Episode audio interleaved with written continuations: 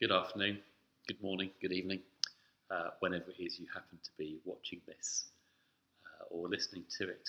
Uh, my name is Steve Taylor, one of the vicars of St James Alperton, uh, and it's a pleasure to be speaking to you today. Uh, let's pray before we uh, come to look at the Bible together.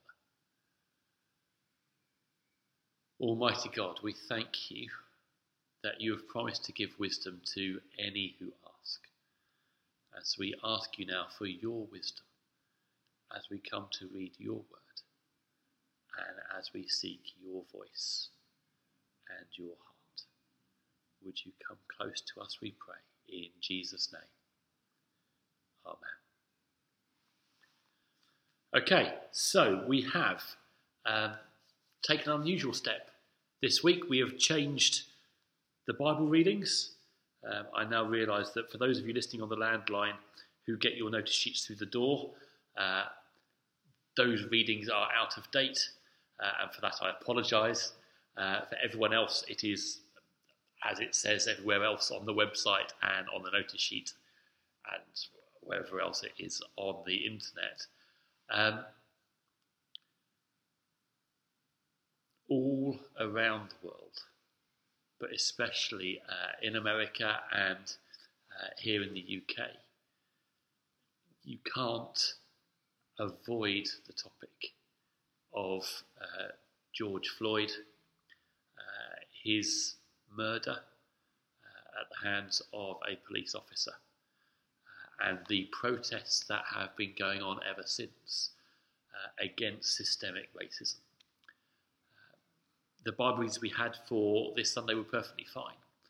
Uh, but it just seemed appropriate for us to address this uh, as a church community uh, which has dealt with racism, experienced racism, um, and tried to heal from racism uh, over the time that uh, I have been here as vicar, but I know also uh, before that too.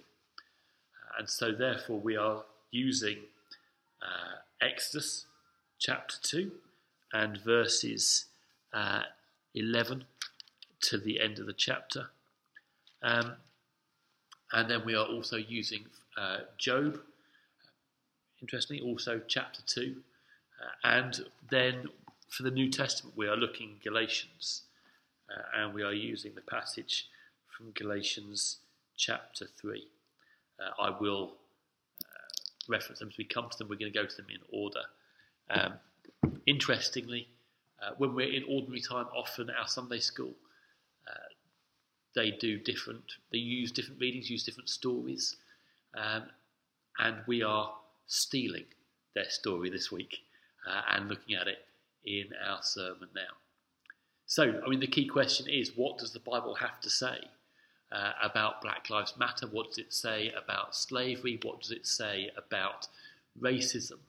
Uh, and our calling as individuals, our calling as a church. Um, yeah, I'm not going to answer that uh, satisfactorily uh, or even in part today, but I will do my best to open up uh, the passages that we have uh, that have come up through either through Kids Church or through uh, our evening prayer, and looking at the the experience of St James, and through that try and draw out a little bit of what I think the Holy Spirit is saying to us, uh, and how we can respond as Christians. So, to start off with, let's look at the Bible. Let's look at Exodus chapter two, uh, and this is. Um, part of the early story of Moses. So we have literally just had um, the dramatic rescue uh, of Moses from the soldiers where he's hidden in the basket. The basket is put in the reeds where Pharaoh's daughter will find him. Uh, and we see that he's been brought, going to be brought up uh, in the palace, which is fantastic and keeps him safe. Um, meanwhile, his family are still in slavery. And so in our reading today, we see Moses going out and seeing uh, a slave driver mistreating uh, an Israelite worker and being incensed by it. And in fact, being moved to rage. And so uh, the Bible says, um, after looking in all directions to make sure no one was watching, Moses killed the Egyptian and hid the body in the sand. Now, it's interesting because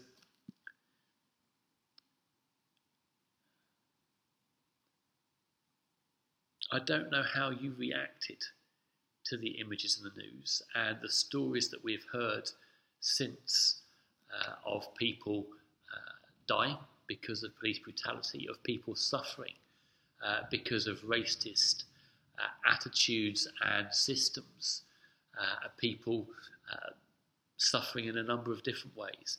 I don't know what reaction that brings out in you. Um, but what we have here in Exodus is Moses seeing something that is unjust, seeing something that uh, should not be allowed. And there's a reaction in him which is an emotional one. But it's interesting to note it's not one that's completely spur of the moment. So he is angry. He sees this is wrong, he wants to do something about it. But he also stops and has a look around to see that no one's watching before he then attacks and kills this Egyptian um, slave driver.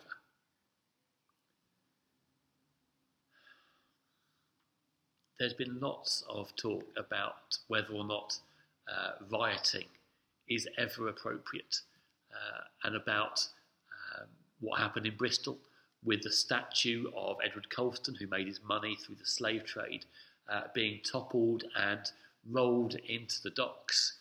And people saying that's that's not okay. That's that's breaking the law. That's that's going too far, and that's not, we're called people of peace. Uh, and others have come back at that and said that Martin Luther, uh, Martin Luther King said that uh, the riot is the voice of those, is, is the the communication method of those who have no voice. Uh, there is something about uh, our systems and our processes that has not allowed people to feel heard. Uh, and so there are protests, the protests are emotional, uh, the way the police interact makes a difference. Um, but you can see the emotion in people as they are protesting, as they are wanting to change things from how they are and wanting them to be different now. And actually, uh, Moses in this, he sees someone suffering and he wants that to be different. He wants that to end. And so he steps in and he kills the man who was um, abusing the Israelite. Now, I don't think anyone is looking at this and saying Moses did the right thing. In fact, uh, with Kids Church, what we talked about uh, is that this sees Moses just it's too much and he's scared and he knows that he's he has done something wrong and he's in trouble so he runs away and he flees into the wilderness. Um, but interestingly although it's clear that he's done something wrong um, and actually you know when he tries to break up a fight between two hebrew men and they say well why are you allowed to be our prince you, you know you're going to kill us like you killed that egyptian he clearly has no authority because uh, of that mistake, because of that crime he has committed, and he runs. But he doesn't run beyond God's purposes. He is not beyond forgiveness, he's not beyond uh, being the, the, major prophet uh, of the Old Testament, someone who meets God face to face. So there is a reaction to injustice which is visceral, which is intensive, um, and which sometimes leads to action which isn't right. And I think we do have to acknowledge that, that sometimes in our anger at injustice we can sin. Um, but I would also say that I say that uh, as a privileged white man um, who doesn't suffer racism, um, who has had all manner of privileges, uh, both in um, my upbringing, my education, uh, the fact that I'm able bodied, uh, and the colour of my skin It means that there are various hurdles that have not been put in my way. So, therefore, I do not want to judge anyone's actions. What people do is ultimately between them and God as judge. But in the Bible, we have recorded for us someone seeing an injustice and having to act and acting wrongly, and then having to live with the consequences of that. So, Exodus, we see an immediate response to injustice. So let's skip through to Job. This is Job chapter 2. And so, literally, we've just seen a second conversation between Satan and God, which says that, well, okay, Job has lost his family, he's lost his money, but he's still healthy. If he, is, if he was ill, if he suffered disease and pain, then he would curse God. And so God gives Satan permission to curse Job's body and for him to be in pain, for him to suffer boils uh, and sickness. And his wife tells him, Curse God. Why on earth? What, what good does it do you to say, uh, Praise God, when you are suffering in this way? It's ridiculous. Uh, and he insists that he will not curse God. Why would he um, bless God only when good things happen? Now, this reading came up in evening prayer this week, and the key thing is at the end of chapter 2, from verse 11 to verse 13, three of Job's friends heard of the tra- tragedy he had suffered. They got together and travelled from their homes to comfort and console him. Their names were Eliphaz the Temanite, Bildad the Shuhite, and Zophar the Naamathite. When they saw Job from a distance, they scarcely recognized him. Wailing loudly, they tore their robes and threw dust into their air over their heads to show their grief. Then they sat on the ground with him for seven days and nights. No one said a word to Job, for they saw that his suffering was too great for words. I was really struck by that this week. Uh, as someone who is not suffering racism myself, uh, all the, the racist stuff we're talking about, the, the, the things that people are struggling with, are not their fault racism is about people being judged and treated differently because of the colour of their skin. So this isn't about people doing something wrong and having consequences of it. It's about them um, dealing with the negative consequences of how other people judge them uh, and the way that systems work and the way that institutions run. But um, they haven't deserved it, they haven't called for it. So, for me as a white man, how do I respond? What should I do? And I think there was something of God this week in Job being our evening prayer readings. And Job's friends came and they just sat. They sat with him. And actually, in chapter 3, Job speaks. And there's a whole chapter which is just Job saying how he feels and what what is going on inside and what he is suffering from. Now, I don't know about you. Uh, when I hear someone saying they're having a hard time, they're struggling, uh, I'm often very, very quick to offer advice. It's like, oh, well, if you could just do this or this, uh, then that would be that that would help. And that's partly because I want to be helpful. Uh, it's partly because if someone's got a problem, then clearly it needs fixed. So here's a solution to fix your problem. Uh, it is, well, Ali and I have been married 20 years, uh, and we have often had the conversation where she is sharing something with me and I try and fix it. And I'm told, stop. Just want you to listen. I just want to be able to say what I'm thinking and what I'm going through. You don't need to do anything, but I do need you to listen. And there's been lots of talk this week from uh, churches and from different parts of society with uh, particularly white people saying, we need to hear the stories. We need to understand. We need to listen. As opposed to telling everyone how it should be fixed and what needs to happen next. Now, I was reminded that uh, a few years ago, maybe 18 months, two years ago, at St James, uh, we invited people to share stories of how they had been discriminated against, uh, whether that was because of um, the colour of their skin, which it was for some people, uh, whether it's because of their level of ability or disability. Uh, we had one which was just about uh, the area that she came from, um, and because she lived on the estate, she was treated differently in church than those who came from somewhere else.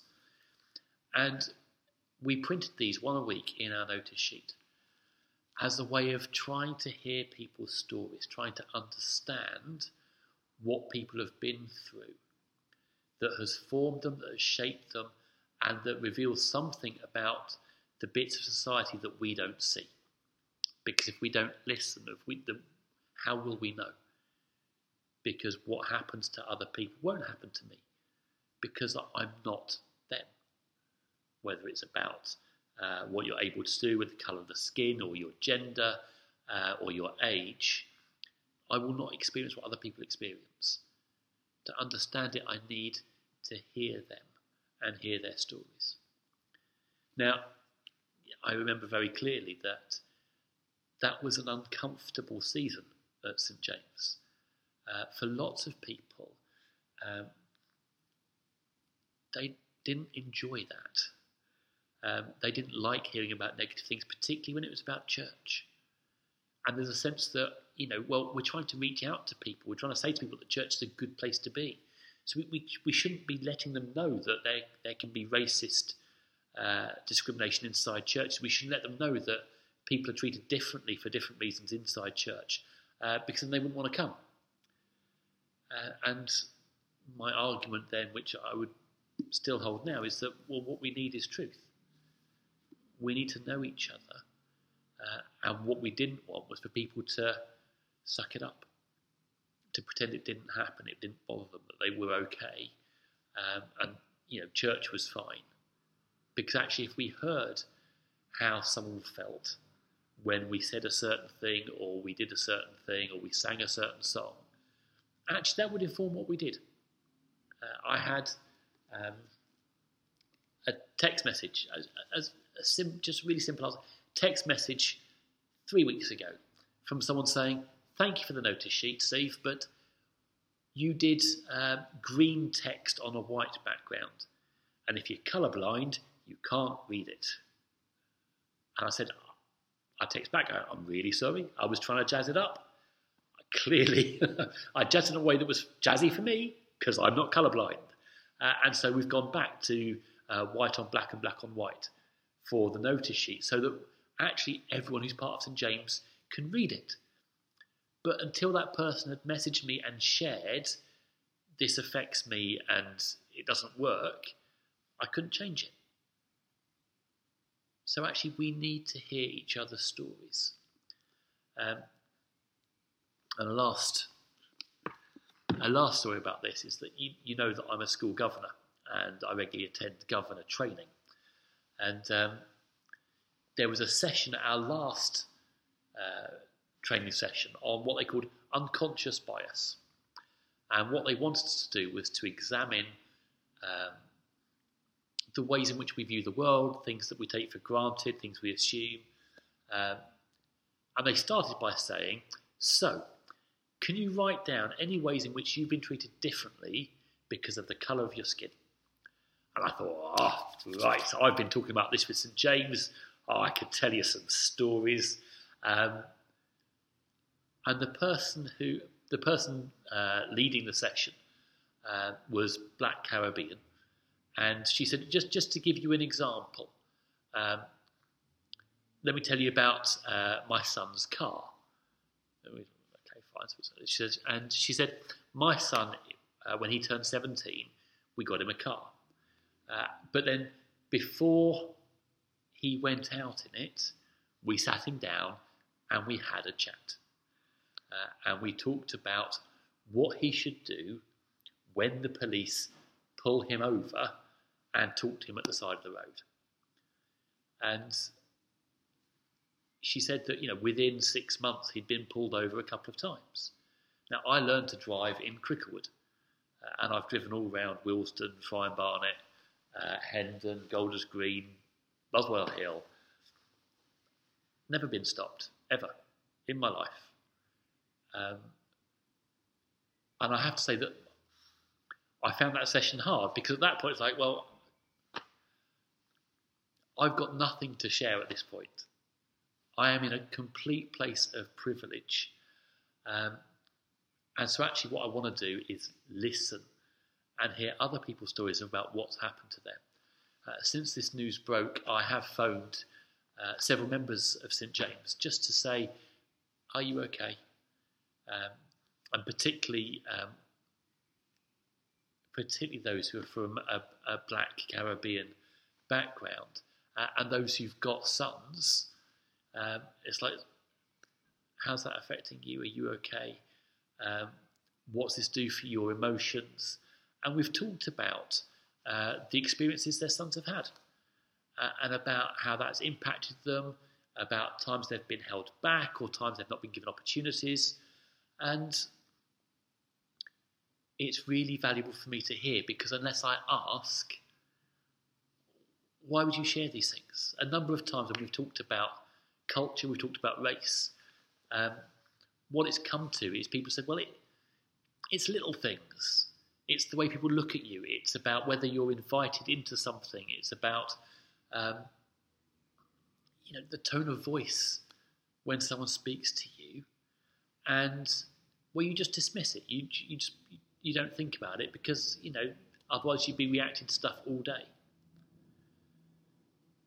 And the thing that has been happening at the moment with Black Lives Matter is about actually people saying, no, no, this is, we're being treated differently and it's not okay. And actually, there is racism, um, not racism in terms of individuals using bad language towards black people, but actually, we have systems and institutions where we all have preconceived ideas and we're educated in certain ways. Uh, you know, I went through uh, school and university, and we always learned about the Romans, we learned about the Tudors, we learned about uh, World War II uh, and the Cold War. Never did anything about colonialism. Never did anything about um, Africa or South America. Um, I mean, schools are trying to broaden their curriculum, but it's just I'm ignorant of a lot of that stuff because it's not part of our regular education program. We've got other priorities, other things that are thought of as, as more important. And so it's worth having the conversation about so who decides what's important? When is it when could it change that sense of what is important, what needs to be taught, what needs to be understood, and what we share. So coming back to Job, his friends get a hard time all the way through the book of Job. They are, they are God just says worthless. The stuff they say, rubbish. But I love that their first response is just to sit in silence with Job and then to listen to him. I think there is something going on at the minute about our need to listen uh, and to not let people's voices be silenced. So we've looked at Moses, we've looked at Job. So let's look at St. Paul. Um, actually, as we get into ordinary time, uh, I can tell you that we're going to be looking, the readings go, for, um, they follow Matthew's Gospel and they follow the book of Romans, which we're not looking at today. But I love the book of Romans. Uh, there is so much amazing stuff in it. But a large part of it is Paul writing to a church that is very multicultural, lots of different people. And he's writing to say, yes, you're from different backgrounds. Yes, you've got different ways of doing things. But you are now one people. It, read, read Romans from beginning to end if you can. It, it's not all that long. Um, just to get that general thrust of Paul's writing. It is beautiful and I think really really relevant. Uh, but we'll come to that over the months to come. There you go, something to look forward to. Uh, so today I want to look at uh, Galatians. and it's chapter 3. Um, and it's from verse uh, 26, where Paul's been writing to the Galatians who are struggling with do they need to be Jewish to be Christian? Um, how does it work? And he writes this in chapter 3, verse 26 For you are all children of God through faith in Christ Jesus. And all who have been united with Christ in baptism have put on Christ, like putting on new clothes. There is no longer Jew or Gentile, slave or free, male and female, for you are all one in Christ Jesus. And now that you belong to Christ, you are the true children of Abraham. You are his heirs, and God's promise to Abraham belongs to you. I've included this reading because having looked at those responses to injustice in Moses and Job, I wanted something positive just to, to lift us, to give us something to aspire to. Um, when people are saying Black Lives Matter, obviously people come back and say all lives matter. It's like, yes, that's true. But it's about recognizing where certain groups are, are being oppressed, they are suffering, they are on the receiving end of injustices. And actually, the Bible says we need to sit with those people and we need to then stand with them against those injustices. I mean, coincidentally, uh, today, uh, Sunday, the 14th of June, is the Go Green for Grenfell Day. Uh, if you want to know more about that, then that's going to be on the St James Facebook group. Uh, I will include something in the notice sheet that's gone out. Um, but where the church is asking us to ring our bells and to light up our rooms with green light from our computers as a way of showing solidarity with those who lost their lives in the Grenfell disaster. Uh, and with those who are still suffering now, who are struggling, because who pays the cost of changing cladding? Who who organises this? Who fights against the uh, the people with the power, the people who uh, own the property, who develop the property, who keep the property. And the church has said we need to stand with the people uh, who have suffered under the Grenfell tragedy, and we need to make sure that they get justice. We need to make sure they are supported uh, in their desire to live uh, in peace uh, with a sense of security in the homes that they live in. Uh, and so I would encourage you to take part in that. Uh, but that's not to dilute um, the need to look at racism in the UK, racism in the church, uh, and about how we make the decisions that we make. Uh, I mean, it's as we've lost Bishop Sentamu uh, as Archbishop of York, um, we have lost a senior black uh, bishop, and I don't. No one's coming up to replace him. Stephen Cottrell is a wonderful man, and I'm so glad he's Archbishop of York. But we do are back to having two white men at the top of the Church of England. Uh, locally in Brent, uh, Francis from St John's Wembley has moved on to Edgware. Hyacinth from Tokyngton has retired. Uh, actually, our deanery has become whiter since Ali and I came here um, than it was before. We've just celebrated the retirement of Reverend Amelia Jacob. Uh, and it, it, was the right thing to do. God said to her, Well done, good and faithful servant. Absolutely. And I pray for her future ministry. But it means that St. James, where a couple of years ago we talked about the leadership of St. James, and it was uh, myself, Ali, Amelia, and Ajay it was half white, half Asian, half male, half female. Um, you know, I value the fact that at the moment our church wardens are a black woman and an Asian man. Uh, we have always looked to be, to reflect the diverse community that we are at St. James. But that means that we need, we need to share our stories of suffering. We need to share the pain that we feel. Uh, we need to speak when uh, someone says something that makes us feel like we are not welcome, uh, that we are not part of things. Uh, and we need to continue working to be the children of God, the children plural of God. I love Galatians 3:27. All who've been united with Christ in baptism have put on Christ, like putting on new clothes. That's not to say we're colorblind, we forget what people look like. We are different, we have different cultures, different experiences, different preferences, and that's fine. God has made us different and diverse, and praise God for that. But on top of all of our experience, on top of all our culture, we are putting on Christ. And when we look at each other, we see Christ as well as the skin colour, the language, the culture, the way of doing church that might not be the same as my way of doing church. I'm so proud of St. James. Uh, I know that our journey here has been difficult.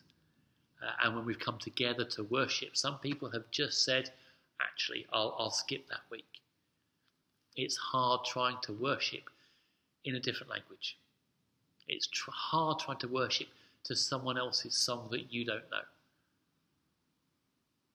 But when we do, oh, we come to such a wonderful place where people feel the presence of God in a different way, where people feel welcomed and acceptable to God in a different way because their language, their culture, their music is being used from the front.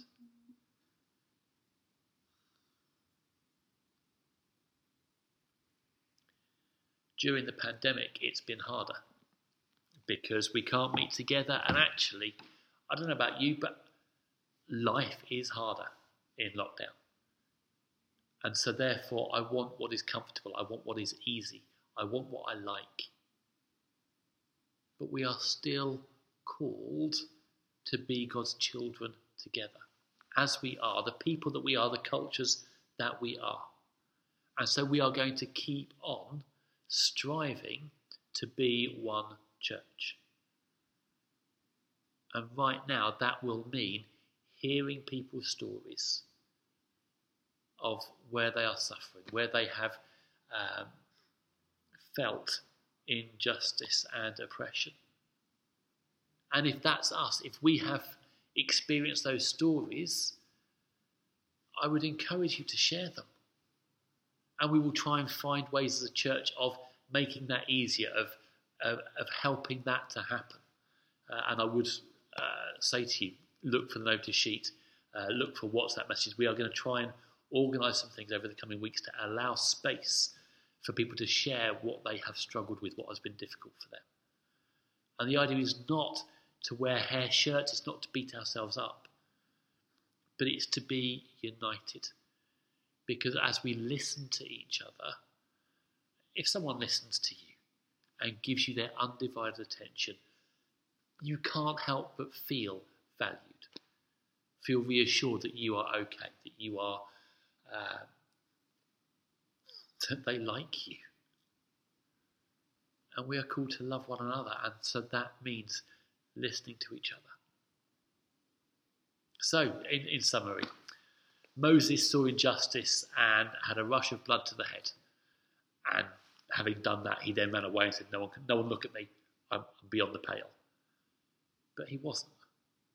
And actually, God said, No, I want you to go back. I want you to set my people free but you're going to do it by going to speak to the person at the top.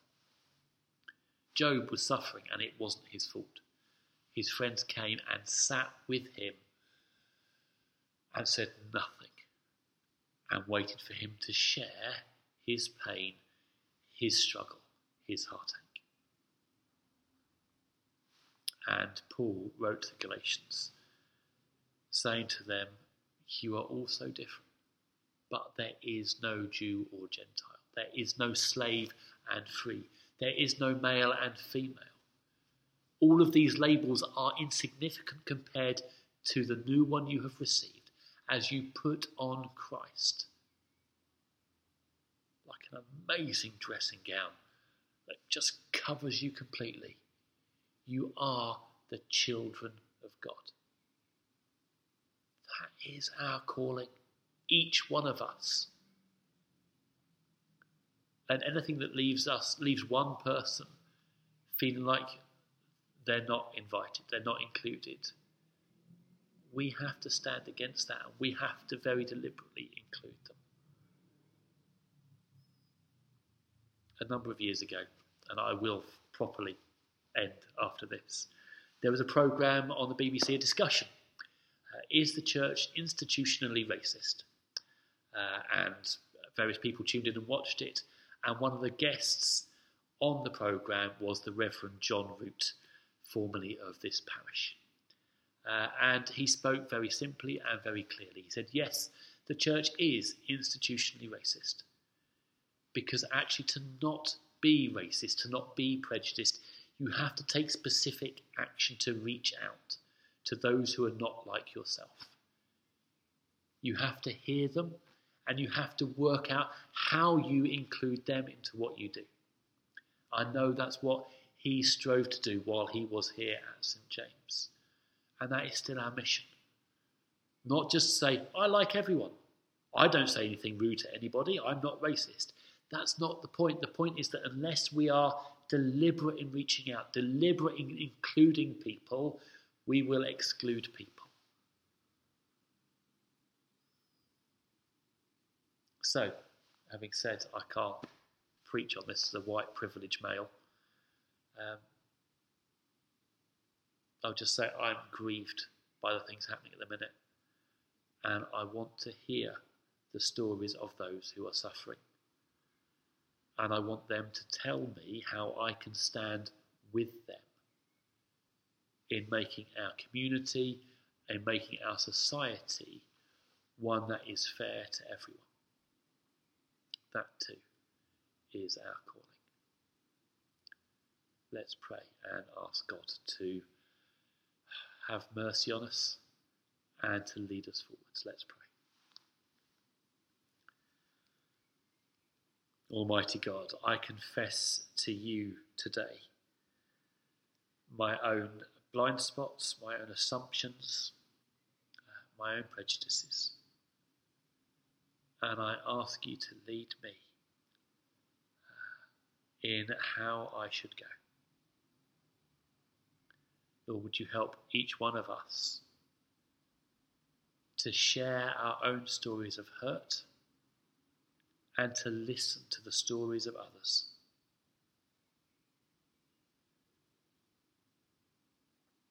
Almighty God, fill us with your Holy Spirit, that as your children we might put on Christ afresh